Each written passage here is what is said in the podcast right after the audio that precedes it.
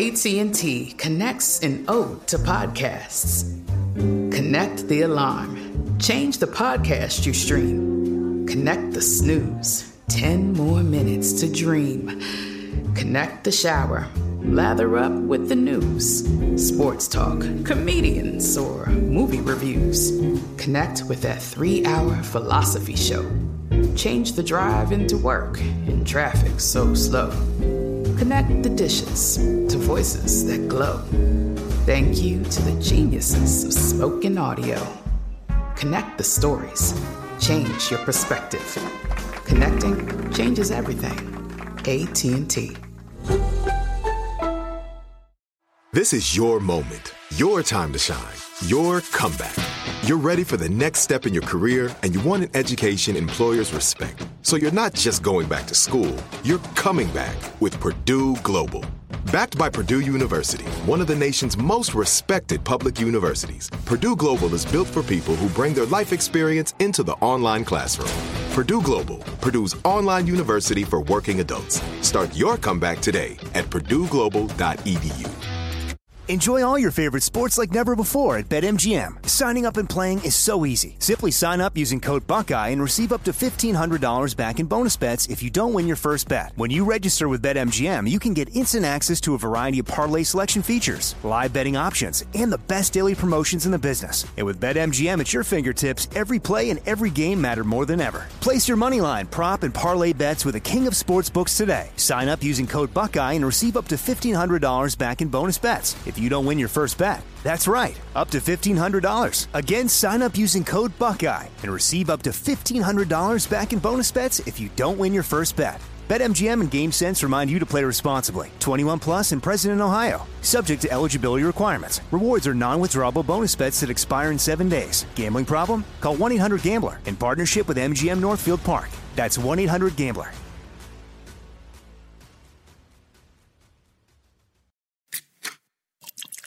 This is the Jabberjaw Podcast Network.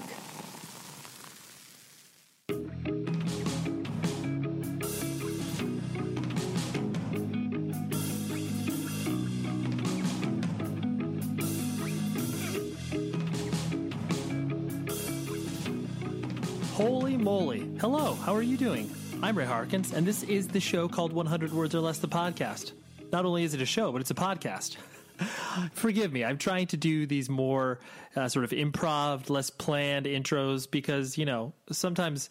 I, I don't want to make this feel like a radio show. You know, clearly there are very, very professional people doing this podcast thing where it's like, it sounds amazing and they're doing it on a professional level that realistically I'm never going to achieve. So I don't want this to sound canned. I want this to sound like me and you hanging out in whatever you're doing. Like, say you're running on a treadmill, I'm right next to you, just kind of talking, maybe talking to a friend. You're eavesdropping. So I, th- that's what I'm trying to create. But, anyways, this is a show in which we talk to people who are involved or have been involved or have been affected by this whole underground music scene punk, hardcore, indie rock, whatever you'd like to call it, in some pretty serious ways. And this person uh, is definitely one of them. I've known him for quite some time. His name is Matt Johnson.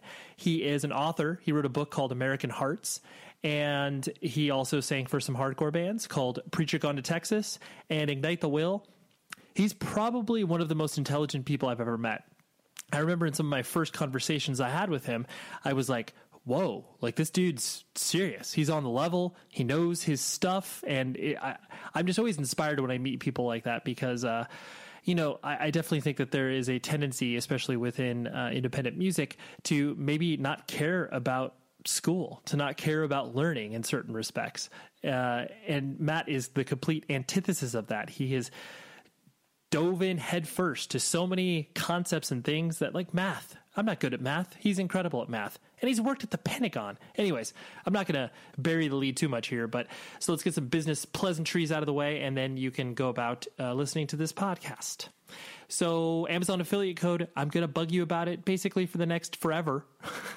you need to hop into the show notes of whatever podcast catcher you are using to listen to this thing and click on the link, save it as a bookmark on your phone, on your laptop, whatever you're using Amazon for. And then basically we get a 3 or 4% kickback on whatever you're buying. Your prices don't change, they stay the same. Basically, it just gives us a little, hey, pat in the back from Amazon. Thanks for steering people our direction. So it's an easy way for you to contribute money without actually sending a PayPal donation or some version of that. So do that. And I really, really appreciate for those of you that have done it already. And I'm sorry, I wish I could just section you out where it's like, okay, you person over there, I know that you've already done this. So, but I can't, I, I don't have the technological capabilities of doing that.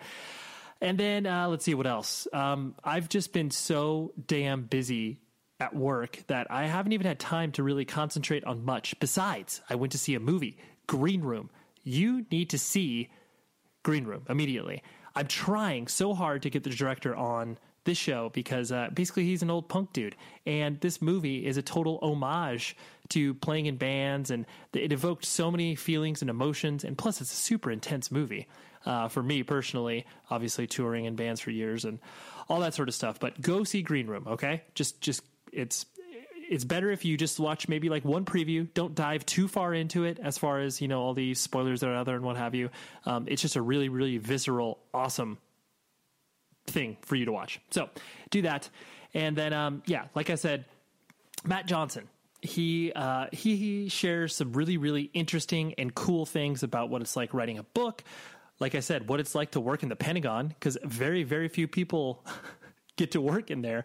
So uh, yeah, I suggest that you sit down and listen to this whole episode because even though he may not be a household name from like, oh, this guy sings for the band and he's got a million followers on social media or whatever, that doesn't matter. Good stories are good stories, and Matt tells good stories. So, thank you very much, Matt, for coming on. And here is our discussion.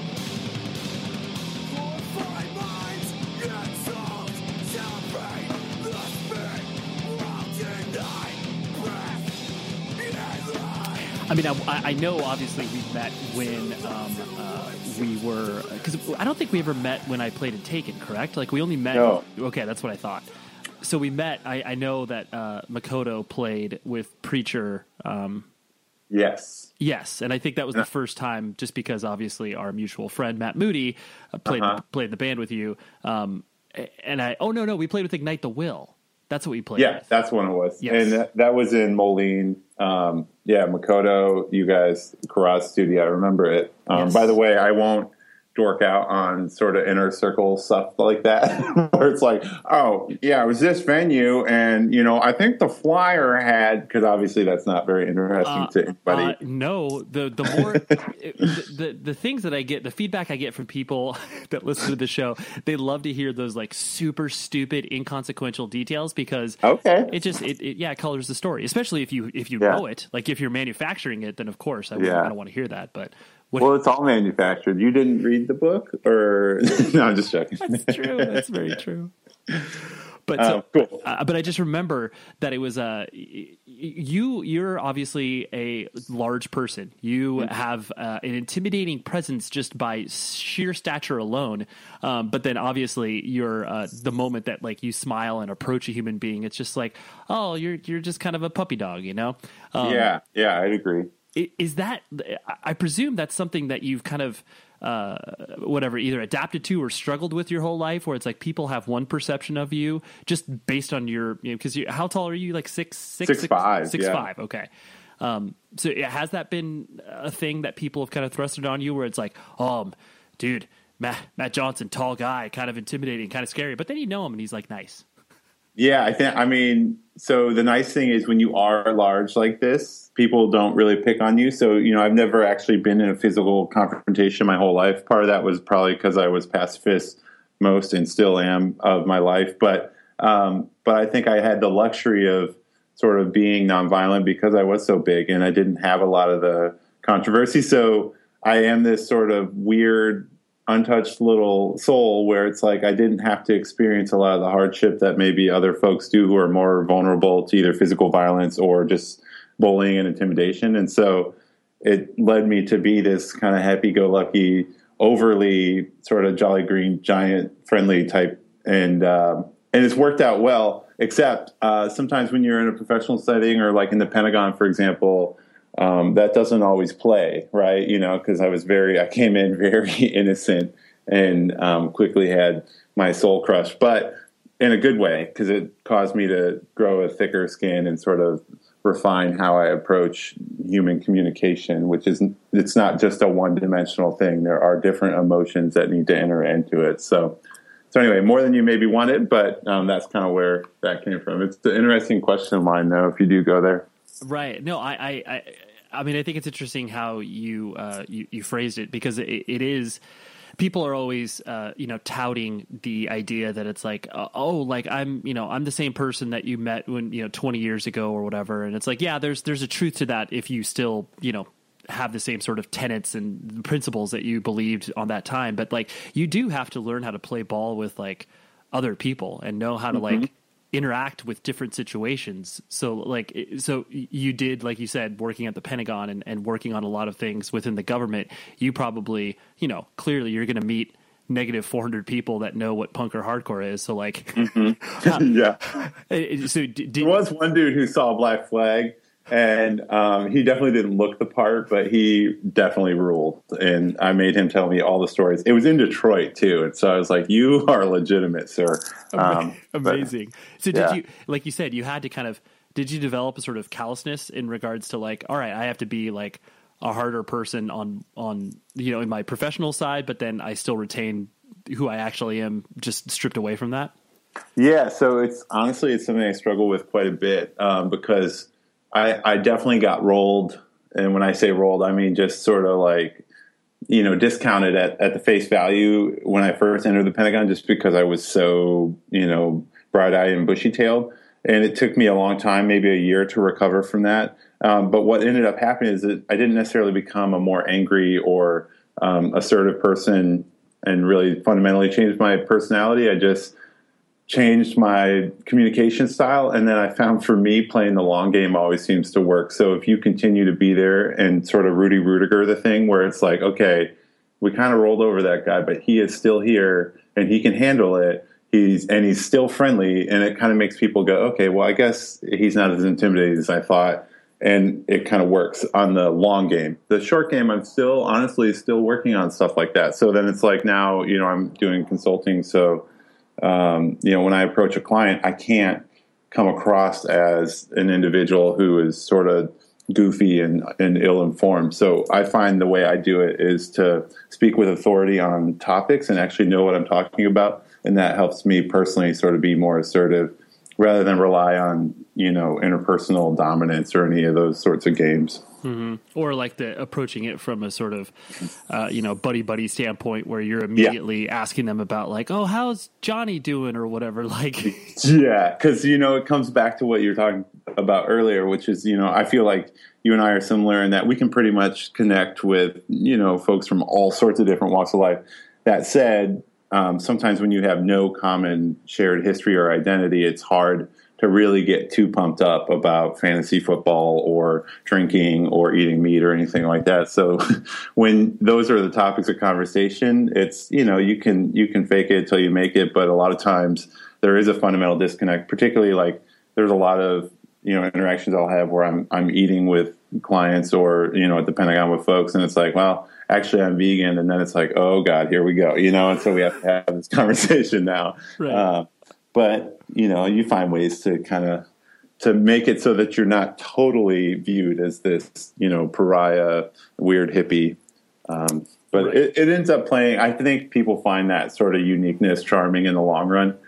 Um, but well, you, def- you definitely stand out from that that idea too, where it's like you know people uh, have a difficult time forgetting a person who's like you know kind of the the square peg in a round hole, where it's like oh yeah, yeah. That, that, guy, yeah I remember that guy. Like ten years ago, I remember eating lunch with him, and he didn't eat any meat. It was weird or whatever. Yeah, because he's like big and he's from Iowa, and I just don't understand. And he was so damn friendly. What is wrong with that guy? Right, right. So I think they're like constantly looking for the thing, like, oh, he's probably on heroin, you know, or some sort of like, right, like something to justify how weird this person is, because it's like at every turn, I felt like with a lot of those folks, I was constantly surprising people inadvertently. You know, I really didn't want to stand out.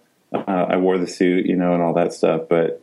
But then, you know, and then some ways you assimilate. So I'm sure if I looked at video of myself in some of those meetings, you know, I'd either wince or be like, wait, who is that guy? Because you start speaking the language and then sort of you know there's subtle social cues that you take and you absorb and reflect back and so i'm sure it was just a you know a, humans are a product of their environment, and so I'm, I know I reflected that to a large extent. Right. Yeah. You you have to play the game. You can't be so Yeah. like swimming against the current that like every step of the way is like a struggle for you. Yeah. Yeah, So uh, I'm gonna I'm gonna back you up to the uh, you were so you were born and raised in Iowa. Yeah. Are we going right now? By the way, Oh, my friend, we're we're we're in the middle of it. Oh, you are good. Hey. Okay. Um, so, yes, born and raised on the banks of the Mississippi um, in Iowa. And I spent, you know, basically the formative years of my life there and went to college um, in Iowa, all of that stuff. So, so my time in Iowa was interesting. And I think, honestly, it was a huge part of who I am and how I view the world because we didn't have access to a lot of the amenities of bigger city life, particularly in this subculture. We didn't have a lot of the big shows um, or major package tours. We didn't have serious venues. And so before we could freely travel back and forth to Chicago, it was very much about like, okay, we have a show and it's a ska band. I may have been in a ska band. I won't disclose that here. Um, it's a punk band. It's a you know metal band. All on the same thing, and we're just all the same people. We didn't really know uh, what we didn't know because there was no internet to inform us. So the cool part about it is you you really define a unique sort of culture, and it was for our you know little place. It was a it was a cool special time because there was a lot of you know bonds formed that I still have to this day, and it was it was great. Um, and then you go to college, and you experience life like that, and then you're forced in a real way to to live amongst people who didn't have that same upbringing and and then the other subcultural folks you encounter are also a little bit different because some of them came from Chicago and so it's this weird dynamic where it's one part homesickness and sort of longing for the simple old days where everybody was your best friend. And another part you know enriching life experience because now i'm exposed to new ideas new music new people and new places to go. So it's kind of a cool place to go. And i know like in subculture people would look at bands that came from there. And um, obviously modern life is war is a band that speaks to that experience. And i think they do it pretty authentically um, and of course, I'm extremely jealous of them because they were way better than any of the bands I was ever in, and, and definitely better lyricists. So, um, but from as far as you know, being a consumer of it, I love it just as much as anyone else. But I really do think they captured that that special, unique sort of experience of growing up in a small town, but still being subcultural. Um, Right. So looking being- looking for something different that's out there. yeah, exactly.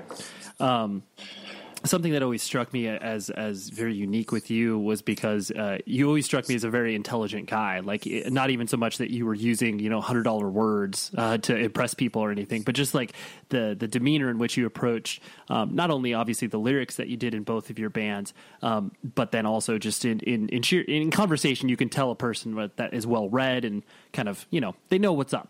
Um, Well, and thank so, you. well, you're welcome. And, and you you studied math in, in, in college, if I'm not mistaken. Like that was your major, correct? Yeah, I was uh, math and philosophy, and so I always people are like, "Oh, you're really good at arithmetic." Actually, I'm terrible at it because the type of math that I did was uh, in the world of what they call pure mathematics. So it's almost more like philosophy than it is math. And um, what ended up happening there is, honestly, no kidding. I think I really just like to do puzzles. And this is one of those moments where you look at how your life has evolved, and I you find yourself making decisions that are very transformative in your life on really no important basis. Like I think, you know, I got to college and I was like, oh, I really like math. So I kept taking math classes. And then all of a sudden I was like, well, I guess I'm a math major. Oh, okay, I'll do a little philosophy on the side. And then it became thing. It's like, well, I graduated with a math degree. And it was like, well, what do you do now? I guess you just go to math grad school. And so I kept doing it. And I got to the point, I would, the subfield I worked in was called differential topology. And um, it got to the point where the stuff I was working on was like really, you know, rich and rare. so, you know, this was like a group of folks. You want to talk about subculture. I mean, I think there were probably 30 people in the country who are really like jazzed up about this stuff. And if you meet those 30 people, it's like Einstein's looking like he should be on the cover of GQ. You know, it's like we were definitely weirdos um, by definition. And so I think that was the time when I was like, wait a minute, I'm two years into this.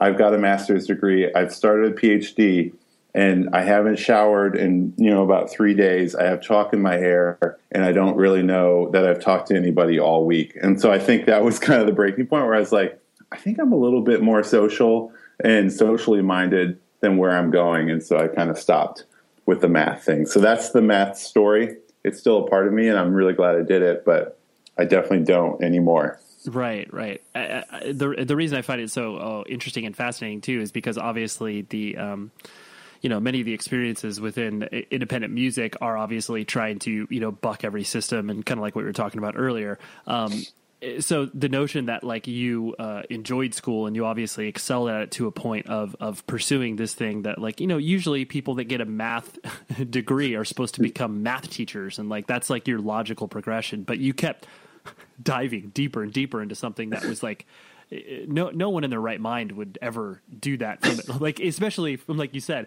i like puzzles and then all of a sudden you're just in this like you know weird subculture of math. Um what what is it about like can you attribute that to like you know maybe like your upbringing in some capacity where it's like you just kind of kept you have that that curiosity about you? Had you always been that way Okay, you want to get real, Ray? I'm going to tell you some real stuff here because I, I love I, there there is there is probably, in my perspective, and it might be interesting for folks to hear, it's certainly very personal, but I will tell you, um, I am somebody who has constantly thrived throughout my life on the feedback of others. And so I think what happened, honestly, yes, I like to do puzzles, and math was a really sort of entertaining venture for me, but it was also a way for me to um, to sort of gain the approval of others by doing well. And whether it was on an assignment or writing a paper that would get published or passing my comprehensive exams or things like that, I felt like, you know, I was trying to use math to sort of fill an inner sort of emptiness in me. Um, and it was a hunt for satisfaction. And so I thought I could get it through external eh, sources. So that would be acceptance from professors and that sort of thing. Um, but it really, you know, you can never fill that glass with external sources. If you have, you know, a fundamental insecurity or some identity issues like that, it's it's kind of a you know endless quest. And so that was probably part of the departure from math too, is sort of starting to come to terms with the fact that like, yeah, I'm doing this and I'm okay. You know, I was very much a working class mathematician. I didn't have like a lot of the innate abilities that my colleagues did, but I just again, kind of Rudy Ruettiger, the thing where I just like kept coming in and hitting it hard. Um, and so for me, it was an important thing because when I stopped doing math, I actually quit to go on tour with the last band I was in. We all kind of quit our jobs, and um, it was a it was a big moment where we were just kind of we didn't really think we were going to be commercially successful, but it was like everyone knew in that point in their lives that they had to to do it to try um, to see where it would go. Um, so that's that's fundamentally what it was. And now you are getting deep, my friend. I well, that, that this is the point of the show, dude. This is, uh, I mean, because I, I, think when people are able to uh, actually be introspective and pinpoint, you know, the reasons why they either pursue certain endeavors or obviously look for that sort of validation, I think uh, that's a very universal um, idea that people can like kind of latch on and identify with. Do you, do you think some of that? Um, that that sort of like yearning of validation like uh, did that come from um, I guess your like your family? Like did you did you feel like there were um, areas in which because whatever I'm going to typify a midwestern's midwestern son's experience of like clearly the uh, parents or even more specifically the father is never going to be like you know hugging you and loving you from like a uh, you know sort of a, uh, a, a liberal standpoint of being like oh my gosh my son is amazing and blah blah blah. It's like you know midwestern it's like you got to be tough, kid. You got to like. I'm never going to say I love you until you know you're 40 years old or whatever. Um, yeah, it's like the Russians for America. Um, except, you know what's really interesting? That wasn't my experience at all, and that's why honestly, it's something I've really sort of scratched my head on. Like, where did this come from? And so it may have been some sort of weird sort of chemical thing in my brain, or who knows? Just you know, I, maybe I latched on to some event that wasn't traumatic in my youth and it just caused me to rewire how I think about, you know, like my own validation and, and value. But um, yeah, it wasn't that because my parents are like awesome. I talk to them all the time, you know, and, and they're like so supportive. They were definitely cool with all the music stuff we were doing and like tattoos, motorcycles. Like it was, it was nice um, to have a, a, solid support structure. Um, so yeah, I don't know. Honestly, this book um, was a huge part of me trying to find out what was happening um, with with myself, you know, and learn a little bit more about myself than maybe I had tried to before. Sure, sure. Um, and so, when did independent music start to kind of uh, infiltrate your life? And like, because like you said, since you were obviously living in an area that was, uh, you know, culturally devoid of a lot of those easy access points, um, you know, how did you even kind of discover it in the first place? Well, I'm sure most of your listeners are familiar with my first band, uh, the Sock Monsters, and um, I, you know what? I, so I think this so. may be repeating for them, um, but this is uh, this is also a deep cut. Yeah. So anyway, I think I was like 13 or 14, and I had a you know my childhood best friend who I'm still like extremely close with. We discovered at the same time, you know, like Green Day, Nirvana, Rancid Operation Ivy, and we got really jazzed up about you know subcultural music, and so we started playing pretty much immediately. Um, yeah, and the first one was was really kind of oriented about you know around being like Nirvana, and um, we were very terrible. And then it progressed into a series of, of band names that somehow even got worse uh, than that, um, and never really did get better. You know, I found myself at like post thirty years old playing with bands that I was like, why is this name still attached? You know, like I should be able to do better than this naming wise. But yeah, so I found myself perpetually stuck with really awful band names. But um, basically, from the age of 13 into about 30, so um, I played, you know, aggressive underground music. And the um, Emphasis on underground, by the well, way. Yeah, of course, right, right. Emphasis on never, never making it from a uh, full time making money off this band thing. Yeah, because let's be honest, we played shows, and you know, this is now you're going to see um, in in real time my thoughts about like the success of others, which I think is so great. I love it when like bands make it and like just to watch what happens. Um, a lot of times that's a great thing. So we used to play shows with the guys from Modern Life is War. They were in a band called My Pet Robot, which I was like, okay, you know, we're peers. We both have shitty band names. And, um, and then, you know, they like went away and they came out as this Modern Life is War thing. And we were like, oh, well, that's a pretty cool looking seven inch. And oh, wow, that sounds really good. Okay, yeah, they've definitely differentiated themselves. So whatever they did or took during that time when they went away, uh, we didn't. So um, we kind of stayed in the world of not being that. But um, it was cool to sort of see how you know good things were born from from that scene too, though. Right, and how how to do things the right way. No, just kidding. the show is sponsored by BetterHelp we all carry around different things that stress us out, right? Like maybe it's something really, really small, like, man, that parking space, it's always taken. And I wish that I would be able to like get it instead of, you know, this person that maybe, you know, is the most courteous and considerate. I know that's something very random, but it's true. We all experience different things throughout the day that trigger us in so many different ways. And there are many times where I have been like, I wish that I had a, a spot or a repository for me to, you know, get this stuff off of my chest. Because if you bottle it up, that is no bueno and then all of a sudden you explode on a coworker or a friend or a family member being like the parking spot. And people are like what are you talking about? That is where therapy comes in. And i love working with betterhelp because i'm a huge advocate for therapy broadly speaking.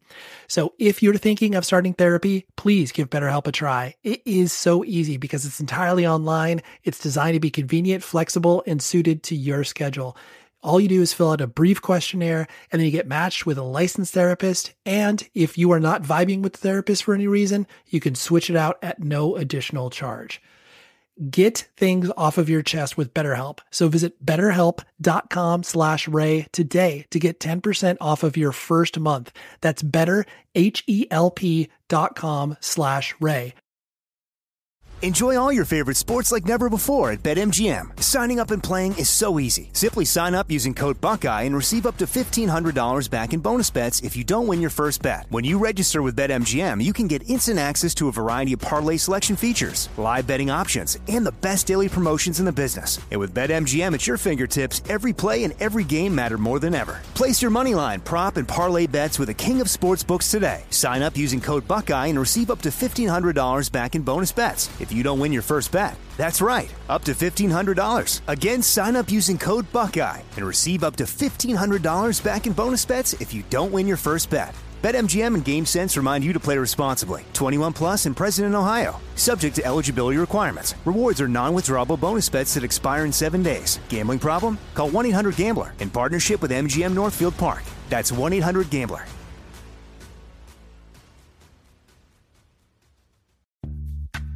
Snag a job is where America goes to hire, with the deepest talent pool in hourly hiring. With access to over 6 million active hourly workers, Snag a job is the all in one solution for hiring high quality employees who can cover all your needs.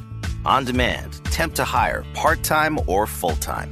You name the position warehouse worker, retail associate, grocery store clerk, fitness trainer, baker, stylist, bellhop, podcast producer. Yeah, Snag a job's got a worker for that. With our easy to use platform, you're able to seamlessly post and fill available positions quickly with a dedicated customer support team to provide all the help you need along the way. Kind of nice knowing you have a talent pool like that in your own backyard, right? Snagajob is the partner you need to keep your business running smoothly.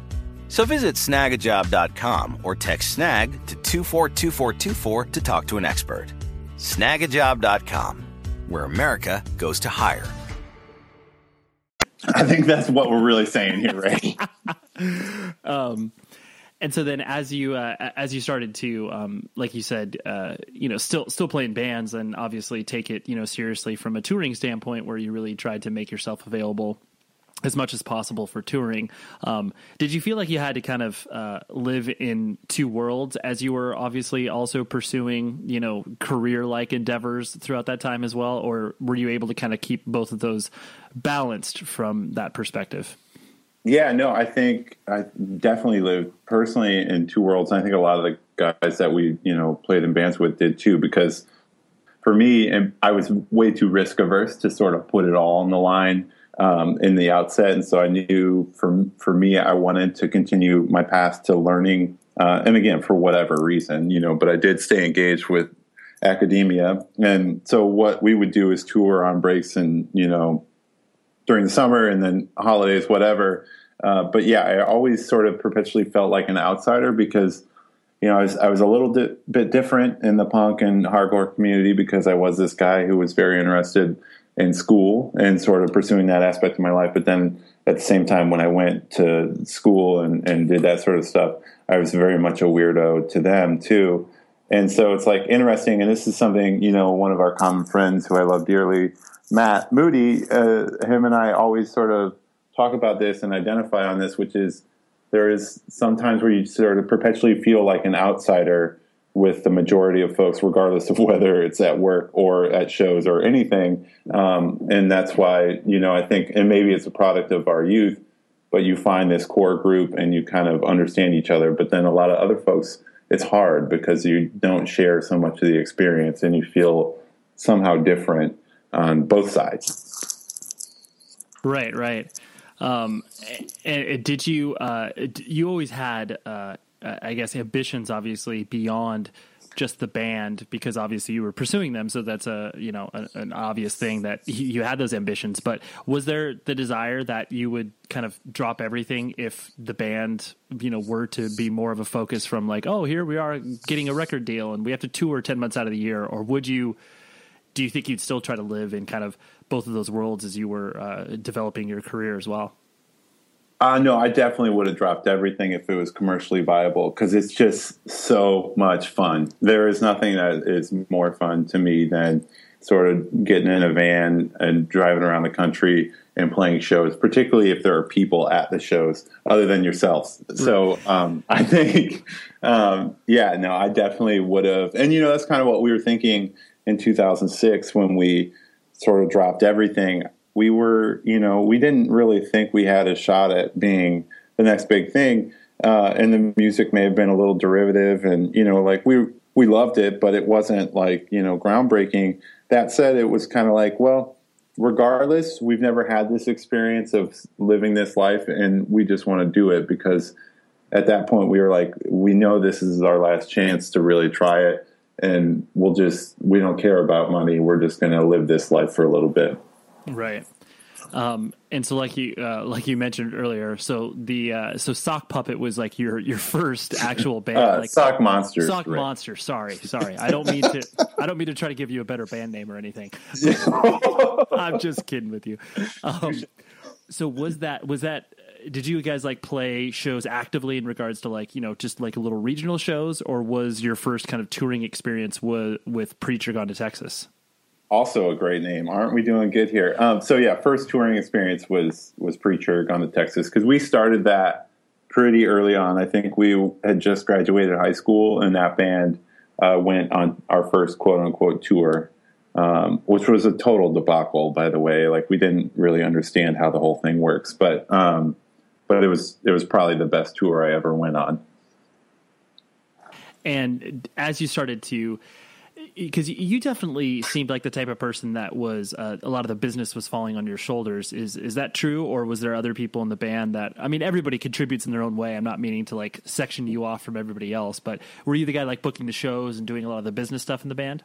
Yeah, traditionally um, I would book the tours, and then we had folks who did other stuff. Matt Moody, who I mentioned earlier, he would design a lot of the merch. Um, and and then we kind of just do it. You know, very much a bootstrapped operation. Um, but you know, there are these horrifying elements when you think back to like how you did things, um, both from an efficiency standpoint, but also, you know, like like I didn't, we didn't care. We deliberately didn't care about like defining a brand or an identity or anything like that. But let me just give you one anecdote about how much we didn't care because our first tour we ended up in Long Island, New York. Somehow we had actually gotten like a legitimate show with with people and and bands that were, you know, like I think it was the predecessor to the band This Is Hell. They were called Subterfuge, and we were playing with them. And I remember we went up before they did. I was wearing corduroy cargo shorts, so that's a mouthful. I was, and then wearing a T-shirt which said "Love," period. You know, and I was like, "That's great. That is a tremendous, powerful message." But when you look at the ensemble on a six foot five guy from Iowa playing in a band called Preacher Gone to Texas, it just didn't work. You know what I mean? So it's like there's certain elements where you're like, dude, you guys gotta like just we're not telling you not to wear like tight black leather pants or anything like that, but just put away the corduroy shorts and the love shirt. I, I, it almost would have been as good if you showed up in like overalls with no shirt. Like, oh, don't even get me started on the overalls because that was a thing where I actually thought, you know, I like went through this like hot water music thing, and I, I really identified with like the idea of having a beard and wearing overalls. And I don't even think hot water music like wore overalls or Gainesville people did, but like I was like, oh, this is the Iowa version. And so I certainly did tour Ray um, with the overalls on, and it was it was you know not my proudest moment. And I will say this too: the beard wasn't one of those cool like, oh, I got a big beard. It was a like chin strap where I shaved the mustache, and it was like an Abraham Lincoln thing. But to my credit, it was like 1999. So let's just back up and make sure everyone knows that too. Of course, you got to put it in historical context because at, at that time, people on maybe the East Coast and West Coast were obviously still wearing JNCOs. That's true. That's true. so overalls in the Midwest is it that's not too far removed from something that's like uh, horrific to look back on pictures on. You know what, Ray? I just I love where you're going with this one here. I like it. Um, and so then the uh, obviously like you, I mean, I prior to meeting you, uh, you and obviously Matt Moody, um, I had heard of your band name, so it was like there there was uh, pockets where it was filtering out. to small pockets, let's well, be honest, but they were there. But I mean, I, I, I think there's the the charm of the fact that it's like um, oh wow, like melodic hardcore was doing well in the you know late '90s, early 2000s, and um, you know people were paying attention to it across the country. So it was like it was only natural that obviously bands from the Midwest, where it's like you know you guys, Twelve Tribes, like whoever was doing that mm-hmm, sort of mm-hmm. stuff, that it started to kind of trickle out to the East Coast and West Coast. Like, did you? Did you feel new momentum with the band in regards to uh, like people paying attention to it, or or was it kind of just like, well, I mean, we had a few good shows, but the rest of it was kind of always a always an uphill struggle. I mean, honestly, like both bands that I was in, the only momentum we ever like felt was related to potential label partnerships. Um, and with Preacher, I think there was like one option, and it might have been um, Sean Muttaqi, the guy from Vegan Reich. He has a label, or used to. I think it was called Uprising Records. Absolutely, uh, first first first Fall Out Boy record.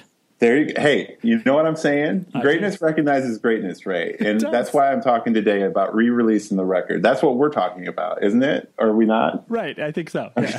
good. Anyway, so I think at that point, like right before we broke up, here's a good story for you. Maybe. I don't know. I think I have other better stories, but I'm just going to tell you this one. Um, we talked to Sean Muttaqi and he was like, yeah, we might be interested, blah, blah, blah. And so there was a little momentum there at the same time, my friend Matt Fox, and if he hears this, he'll laugh, but he was had just lost Geert um, from the band Shai Hulud, the singer, um, and he was like looking for a new singer. And of course, me being the incredibly loyal, wonderful friend I am, immediately jumped at the opportunity and said, "Sorry, guys, got to go try out for Shai Hulud." And um, and then, by the way, Ray, this does not paint me in a very good picture. Can we like edit this so it sounds a little bit more? Hey man, know. just real, real to the real here. It's okay. no, but anyway, what I ended up doing is going and trying out for Shai Hulud, and then kind of put um, this other band, Preacher Gone to Texas on the rocks. Um, and to be fair, we had some other stuff that was kind of slowing us down. And and so then yeah, that band never experienced you know anything further um, other than a couple of really wonderful, fun reunion shows that we did.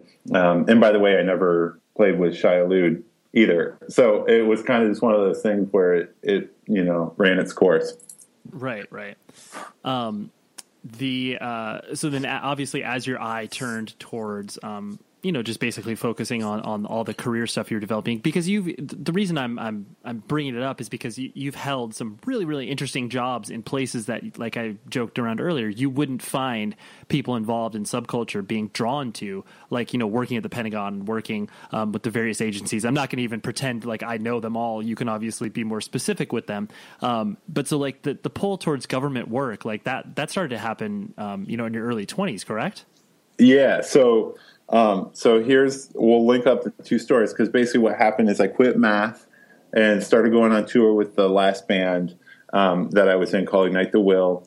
And we, you know, actually those tours were were moving along fine, and we, you know, we weren't living off it by any stretch, but it was like fun enough that we were doing that and then working jobs in between. And um, on those tours, for whatever reason, I remember I started reading nonfiction books for the first time ever. You know, the only thing I'd really read up to that point was either a math book or a philosophy book. And so we went to a, I remember very vividly, and I write about it in the book too, which is we went to a thrift store somewhere in between Fresno and Anaheim on I 5.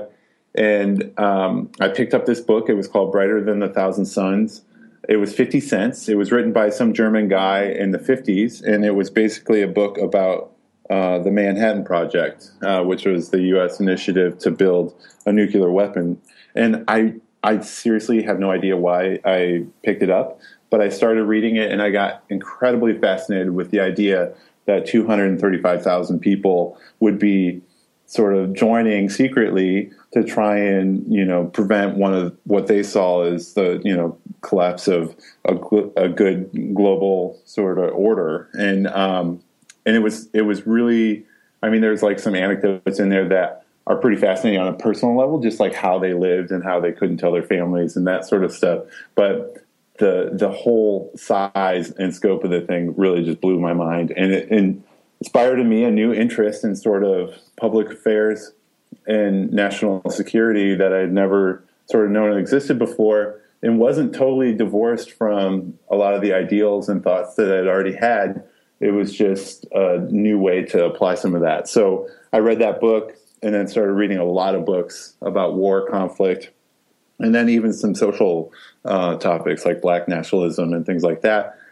And just got sort of genuinely interested in nonfiction and reading and learning about history in the, the you know, this country and other countries, and and decided that I wanted to do something in this world. Um, and so I called a friend who worked at the Defense Intelligence Agency, and I said, "Hey, can I get a job?" And she's like, "Yeah, you want to do some math?" And I was like, "Oh no, no, no. I want to do like policy work. You know, I want to help define the future of this country." And she's like, "Oh no, you can't do that with that degree. You have to get another one." So I said, "Okay." And which degree is that? She's like, it's public policy. And so that's when I decided that I was going to go back to school uh, and get um, a degree in public policy with a focus on national security. Right. Which, like hearing you lay it out, it sounds so practical. It sounds like, oh, okay, like here's the step by step process. But like, I mean, those are huge fucking leaps, dude. Like those are It's hu- weird.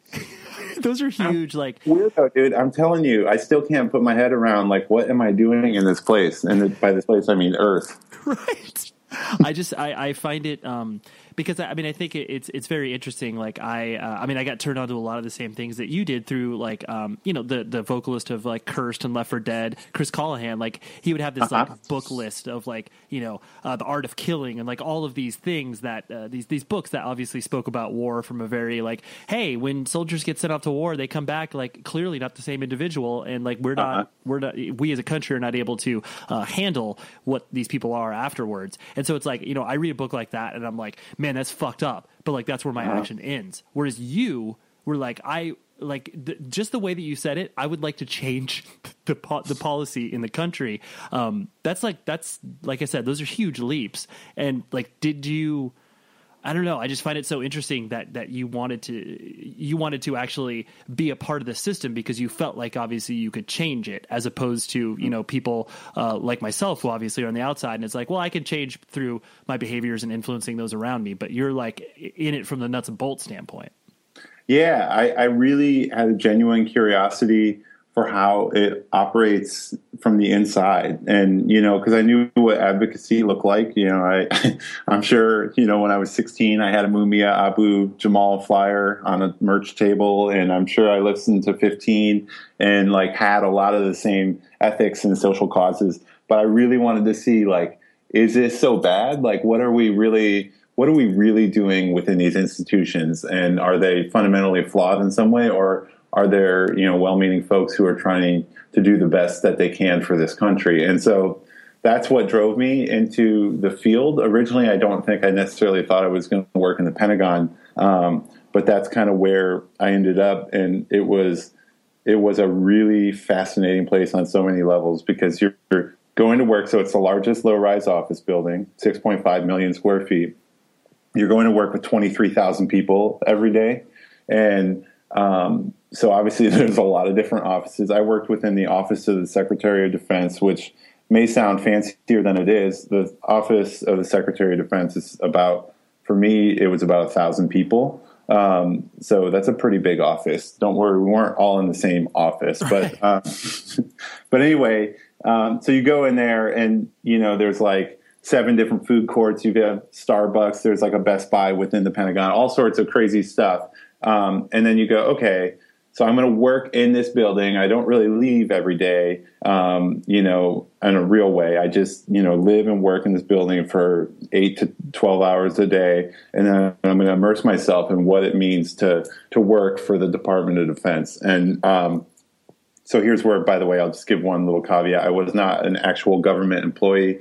I was a non-governmental uh, detailee under the Intergovernmental Personnel Act. I don't know that you need to put that in there, but just so you know, I'm saying it to you, whatever. Um, anyway, so um, so what do you want to know about the Pentagon? Enjoy all your favorite sports like never before at BetMGM. Signing up and playing is so easy. Simply sign up using code Buckeye and receive up to $1,500 back in bonus bets if you don't win your first bet. When you register with BetMGM, you can get instant access to a variety of parlay selection features, live betting options, and the best daily promotions in the business. And with BetMGM at your fingertips, every play and every game matter more than ever. Place your moneyline, prop, and parlay bets with the king of sportsbooks today. Sign up using code Buckeye and receive up to $1,500 $1,500 back in bonus bets if you don't win your first bet. That's right, up to $1,500. Again, sign up using code Buckeye and receive up to $1,500 back in bonus bets if you don't win your first bet. BetMGM and GameSense remind you to play responsibly. 21 plus and present in Ohio, subject to eligibility requirements. Rewards are non-withdrawable bonus bets that expire in seven days. Gambling problem? Call 1-800-GAMBLER in partnership with MGM Northfield Park.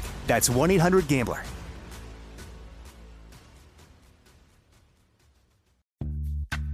Snag a job is where America goes to hire, with the deepest talent pool in hourly hiring. With access to over 6 million active hourly workers, Snag a job is the all in one solution for hiring high quality employees who can cover all your needs.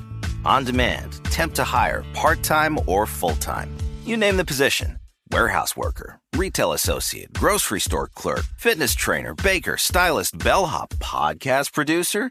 Yeah, Snag a job's got a worker for that. With our easy to use platform, you're able to seamlessly post and fill available positions quickly with a dedicated customer support team to provide all the help you need along the way. Kind of nice knowing you have a talent pool like that in your own backyard, right? Snagajob is the partner you need to keep your business running smoothly. So visit snagajob.com or text snag to 242424 to talk to an expert. Snagajob.com, where America goes to hire. This is it. Your moment. This is your time to make your comeback with Purdue Global. When you come back with a Purdue Global degree, you create opportunity for yourself, your family, and your future. It's a degree you can be proud of, a degree that employers will trust and respect. Purdue Global offers working adults like you over 175 flexible degree programs to meet your specific career goals. These include associate, bachelor's, master's, and doctoral degrees and certificates. Purdue Global degree programs range from nursing to business to communication and more. Whatever your interest, we have the degree that will move you forward. You have the knowledge, you have the experience. Now it's time to get credit for the work you've done and earn the recognition you deserve with Purdue Global, Purdue's online university for working adults. You know you're worth it. We do too. So don't wait another second to get the degree that will take your career to the next level. Start your comeback today at purdueglobal.edu. I, I, I know. I mean, because it, it, sounds, it, it, it's so, like I said, I, I like the idea of what you were talking about, where it's like, it's easy to, you know, throw stones at such a uh, easy target, such as you know the government and and the army. Uh, but then, obviously, like you said, you had the vested interest where you're like, let me peek under this hood and see how, like, is this really uh, you know, a bunch of evil people, um, you know, twirling their mustaches, or is it like, no, there's like 98% of the people that work here are you know good and noble people trying to do better for our country. And then there's you know maybe the 2% of people who are just you know selfish and not evil. Um, mm-hmm. but i just I, I like that I, I, like that notion of the way that you're approaching it. But yeah please please do tell me the other uh, i guess weird or interesting facts of like you know because I, I, mean i think very few people will uh, ever enter the pentagon as the way that you have. No um, so so i won't um, let me see what's and obviously this is somewhat sensitive territory. It's not Please, really. Yeah I, um, I, yeah, I, don't want. I, I, don't need any black helicopters coming over or, or, my house or your house, obviously. Yeah, no doubt. But no, nothing. We, I mean, this is this is all fine. Um, what we've we've said so far. And by the way, so like, here's what I'll do. I'll tell you sort of what I did in a very quick nutshell, and then what my impressions were. So the, the standing question here, so we're going to intrigue our listeners, maybe if we haven't already lost them. No, uh, is is you know are uh, is is that are these people fundamentally you know like nefarious or flawed in some way or is the system itself nefarious or flawed or you know or is it just well-meaning folks who are impeded by a very huge bureaucracy. In fact, the world's largest bureaucracy. So, long winded question. Here's what I'll say. So, the program I worked on was very different. It was a new program under Hillary Clinton and Secretary of Defense Robert Gates to have the Department of State, State and the Department of Defense come together and jointly respond to contingencies around the world. So, rather than have us and the Department of Defense go separately do our own thing and then have the State Department come in and do something totally different and not know who those Americans are across the field, we could now say, let's all think about it together and fund, plan, and respond to these things together. And so, what am I really talking about? So, I'm talking about like when governments collapse or when there's a serious security incident around the world. So you could think of countries that are in the news, maybe countries like Libya or um, Nigeria with Boko Haram or other countries that face sort of serious threats. Um, the idea would be to rethink how the United States government engages with foreign partners to help them sort of protect their own people and advance their own interests. Okay, well, that's kind of still a little lofty, but the idea is okay, so you're going to work with some foreign partners to help them sort of stop people from doing bad things. Very simplified answer, but that's what we were doing. So, what did I see? Like, how did it work? Well, it's really fascinating, right? Because this is like a sociologist or an anthropologist's dream to get in there and watch how it's you know like basically a human zoo you know and you have personalities across the gamut i remember my first meeting and i wrote about it in the book was basically um, a meeting that was with lawyers and all sorts of folks about a program and the meeting actually no kidding erupted into a screaming match over the placement of an apostrophe before the s or after the s. Admittedly it, it could have been you know it's a little ambiguous but what I was witnessing, this is my first government meeting, and grown adults are screaming at each other over replacement of, of apostrophe. And and there was an abrupt ending to that meeting. It was like, okay, meeting over. I'm not talking about this anymore. And I was like, oh wow, this is really fascinating. I don't know if I'm made out for this sort of thing, right? Um, but you know, you come to find out, okay, well, what's really going on there? That's a long-standing sort of interpersonal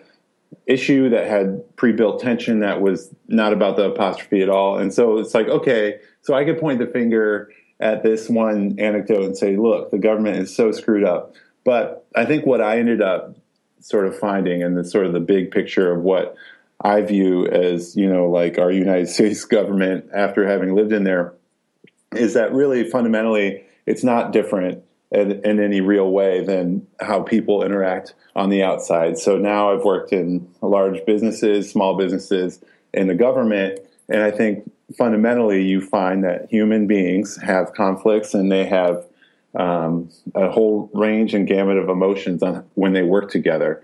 And so sometimes you have tension, and sometimes you have excitement, and sometimes you have the doldrums. And so I saw nothing in the Pentagon that was necessarily any better or worse than any other organization. And I will say this: the in terms of sort of looking at it in normative terms, or you know, how are these people? honestly, no kidding, these were some of the best, smartest people I worked with ever, and some of the most morally minded folks um, ever. Now, granted, I wasn't working on programs that sort of had anything to do with the warfighter or fighting wars or even using guns. Uh, our work was very much more about um, development almost mm-hmm. in providing countries with money and training and equipment. But that said, you know, I, I worked with a lot of folks who worked a lot of different jobs, and there were there were some really good folks in there. Right. Well, I think it's very uh, it's very emblematic where it's like it takes a lot of effort to get to places. Like and i mean i'm speaking in general terms where it's like people of course there's there's the there's the common perception that it's like uh you know whatever not smart people tend to like fall up where it's like you know oh if they have like a family that has money or whatever and it's like oh these people end up in cushy jobs and blah blah blah. But it's like a majority of people like work to get to these places and it's not easy to get there. It's like, yeah, maybe once they've actually held that position, like maybe it's easier to be lazy or whatever, just because you know they're resting on laurels or whatever. Um, mm-hmm. But it's mm-hmm. like you know, like you said, when you're kind of in the trenches and doing the wor- doing the actual work of diplomacy, or like you said, building these these programs that could essentially help countries rebuild after um, you know a, a despot ruins it. Uh, it's you can't help but look at that and be like, oh yeah, like people are fucking good. Like people are trying their goddamn best. Like it's right. yeah, exactly. rather rather than just like you know, like I said, kind of uh, taking it from the the wide view where it's like everything's broken. You shouldn't care. Don't vote. It's it's it's all the worst. It's like it's easy to take that stance. Right. Right. And you know, I, I certainly have a lot of friends who are you know in the anarchist camp uh, and that's sort of their position. And and I, you know, I find that it's like okay, that's fine. I, I definitely respect your position, um, but you know, for me, I had to see it myself, and you know, I did not leave um, on bad terms, and I left with a, a, profound respect for what people do because I know it's easy to point the finger. You know, obviously, in pure human terms, the Pentagon is probably one of the most violent institutions in human history. When you just look at the, the number of people that have been killed at the hands of a United States weapon, so that is unequivocal. That is a fact. Okay, but um, what you know, could we have done a lot of that better? Absolutely. You know, there's you know like for example when in that first book i read brighter than a thousand suns um, you know one of the arguments they make there is that we actually did not need to drop a nuclear weapon. Japan was probably within 14 days of surrendering uh, when we did that. Why did we do it? Well it probably wasn't just to be mean. It was to set an example for the russians um, and some of the other communist foes that we were increasingly concerned about. Was that the right move?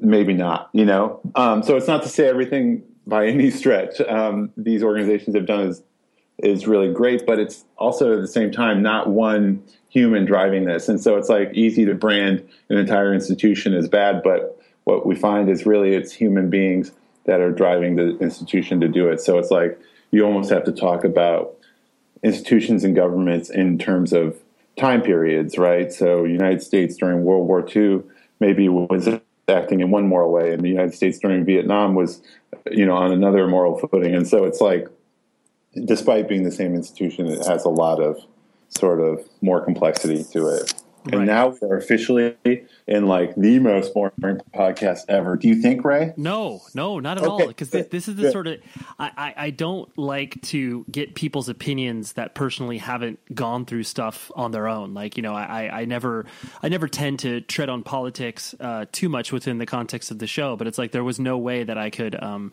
that was one of the reasons why I wanted to have you on because it was uh, you you have a much more holistic view to this thing rather than just like me asking a singer of a band what their view of the you know 2016 election is it's like that's the uh, that's a, that's boring. Like that doesn't that's one person's opinion um, that yeah. is so far removed from the political system in which in which they reside in. Um, so yeah that's what it's it, to uh, to answer to answer your question Matt no it is not boring at all. Um, and even if it's just exciting to me like too bad the listeners have to suffer through it. Um, and so kind of mentioning the uh, the I, I, was really really excited. Um, obviously, you mentioned like once uh, books and nonfiction started to become a huge part of your life.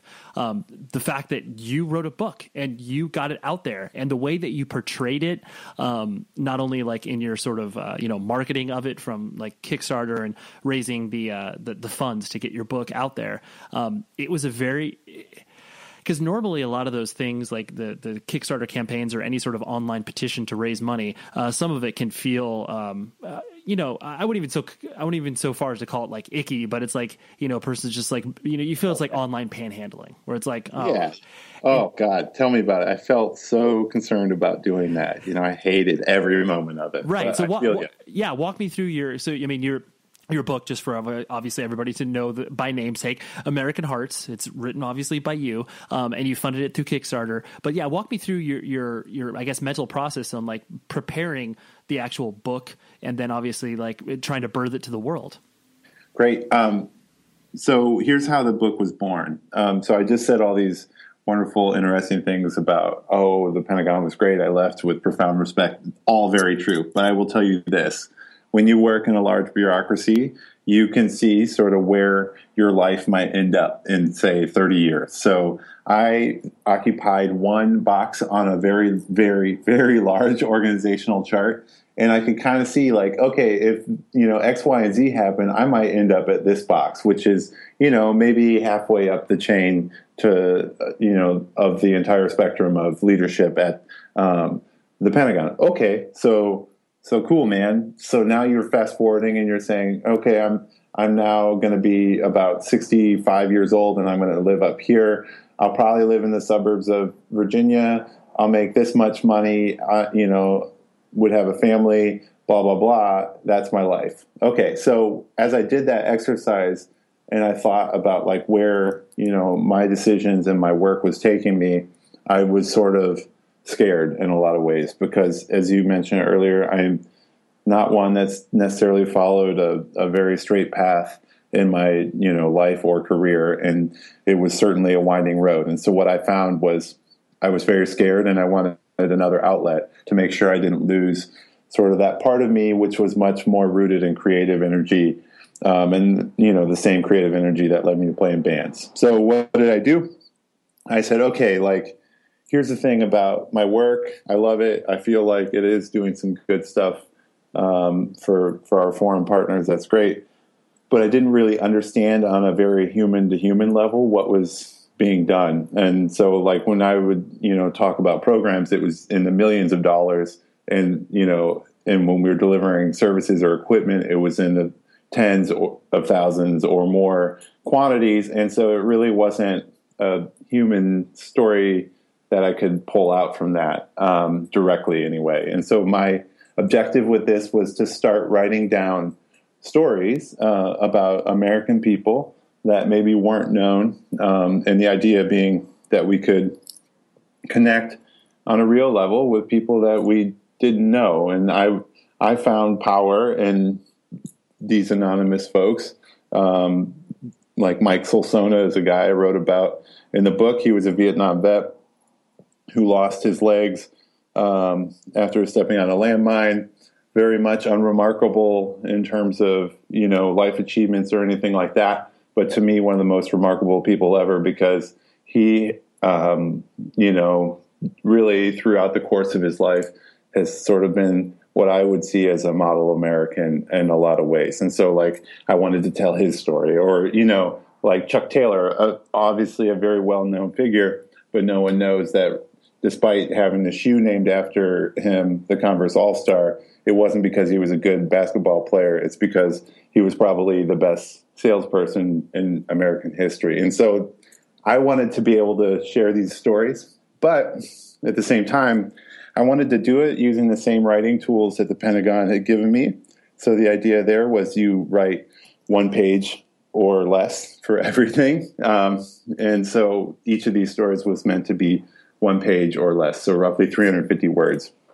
And I started writing them. I, I loved it. I made a little blog um, and put them up, and then always had the vision to make it into a book, but was afraid to tell anybody that I was writing a book because I didn't want to let people down if I didn't finish. Um, and so for a while there, I just did the blog and then slowly got to the point where I realized I could do the entire book. And so decided at that point I was going to do a Kickstarter because, unlike everything else in my life, whether it was with bands and music um, or at work, I wanted to fully own every step of this process, not just to be a maniacal genius or you know sort of overprotective of the work, but I just wanted something that was authentically mine um, and just so I could use it as a pure form of expression. Because despite telling other people's stories, that book very much helped me sort of define my own story in a lot of ways and, and realize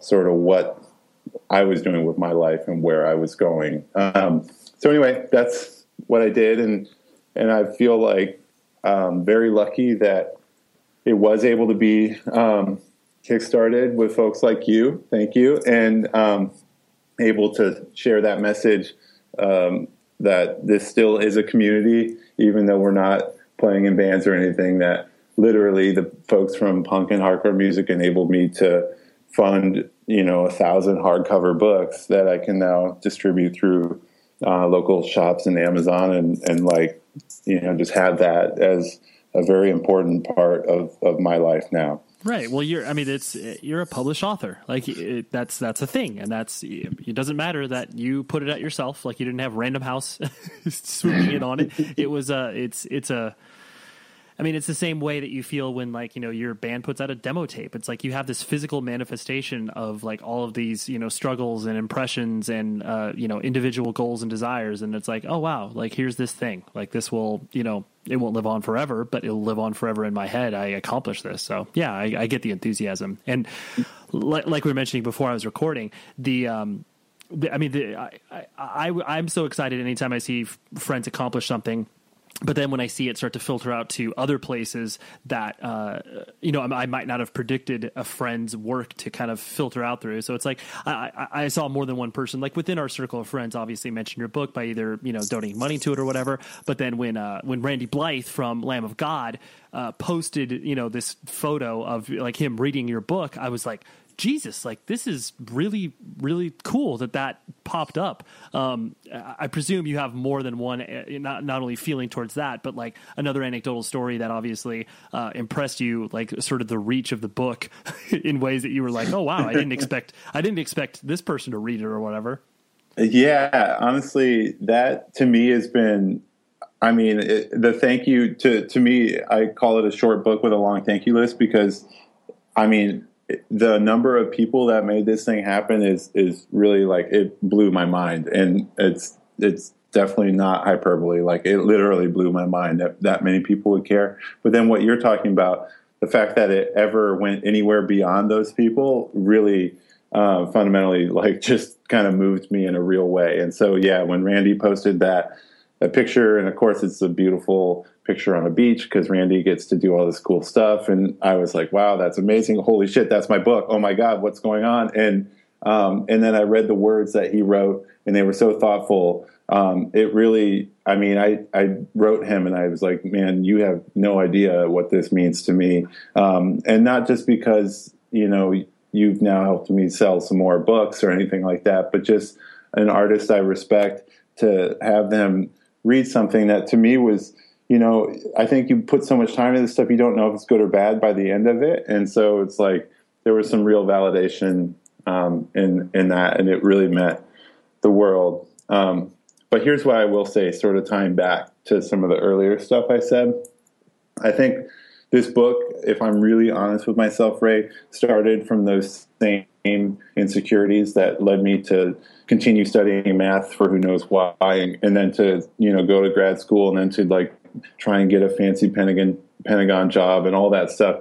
I think fundamentally the glass was still somewhat empty in all those endeavors, and so then this book was another way for me to okay, I can show people that I can write and tell a story, and you know, and and what I found out as I sort of worked my way through the writing of that book and how I end the book is realizing that I don't need to sort of look outward, and this is a very basic sort of rudimentary lesson, but for me, it, it finally hit home that I cannot continue to look outward uh, to sort of define my value in the, in this world. And regardless of whether I produce another thing that's of worth to other people, I need to first focus on doing things that help me realize that you know I can love and respect myself in a real way. And so so it's kind of a weird dichotomy where seeing things like what Randy posted and other folks, it's like, oh my God, I can't believe it. That's so cool. And it's a really quick burst of energy.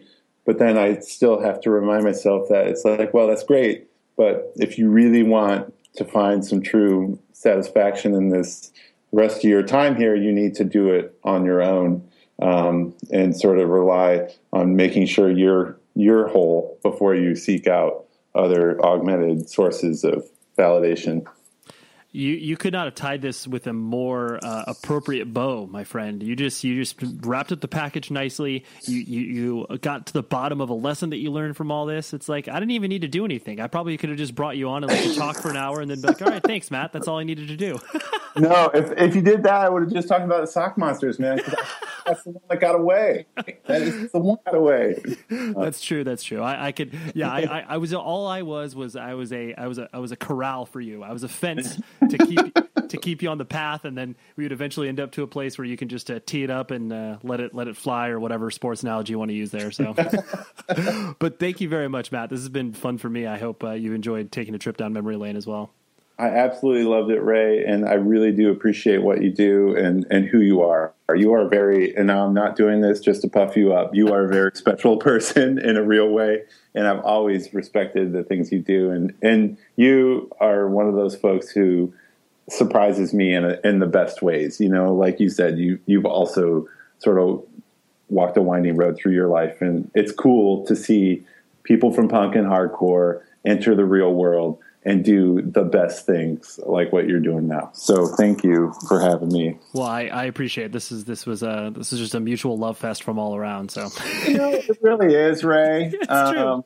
If you guys haven't heard, there's this band called Taken. Great band. Great. Yeah, I'll Kodo, just- also a great band. I'll just I'll, I'll just let you be my hype man. Follow we'll we'll follow each other around and be like, do you know this guy's really cool, right? All right, that was Matt. Great stories, right? Like I said, you can tell that he knows how to weave a yarn, and that's why his book is so great. So, like I said, American Hearts is the title of it. Go to Amazon, pick yourself up a copy. It's super, I I don't want to use the word cute, but just the shape of it. It's very, it's almost, you can fit in your pocket. It's just a little bit bigger than a notebook, but there is so much great stuff in there, and I loved my time reading that book because books are, are great to read, right? You should be doing that anyway. So, thank you very much, Matt, for taking the time out of your day to jump on the show. And uh, later this month, our four year anniversary, big guest, someone who I've tried to have on the show. Well, not tried to, just pursued him for quite some time in regards to coming on this show. And finally, I got him, and it was a great discussion. So I'm not going to tell you it is. Got to keep you in suspense for another, another couple weeks. So, um, yeah, that's that. And until next week, please be safe, everybody. You've been listening to the Jabberjaw Podcast Network, jabberjawmedia.com.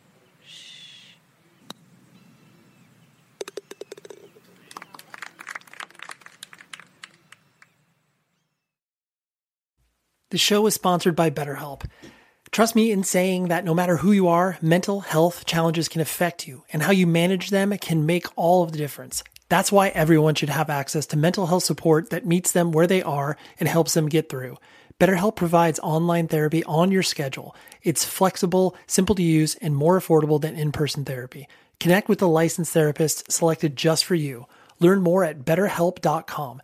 That's betterhelp.com. It is Ryan here, and I have a question for you. What do you do when you win? Like, are you a fist pumper? A woohooer, a hand clapper, a high fiver. I kind of like the high five, but if you want to hone in on those winning moves, check out Chumba Casino. At chumbacasino.com, choose from hundreds of social casino style games for your chance to redeem serious cash prizes. There are new game releases weekly, plus free daily bonuses. So don't wait. Start having the most fun ever at chumbacasino.com. No purchase necessary. VGW Group. Void were prohibited by law. See terms and conditions. 18 plus. This is it. We've got an Amex Platinum Pro on our hands, ladies and gentlemen. We haven't seen anyone relax like this before in the Centurion Lounge. Is he connecting to complimentary Wi-Fi? Oh my! Look at that, he is. And you will not believe where he's going next. The Amex dedicated card member entrance for the win. Unbelievable. When you get travel perks with Amex Platinum, you're part of the action. That's the powerful backing of American Express. Terms apply. Learn more at americanexpress.com slash with Amex.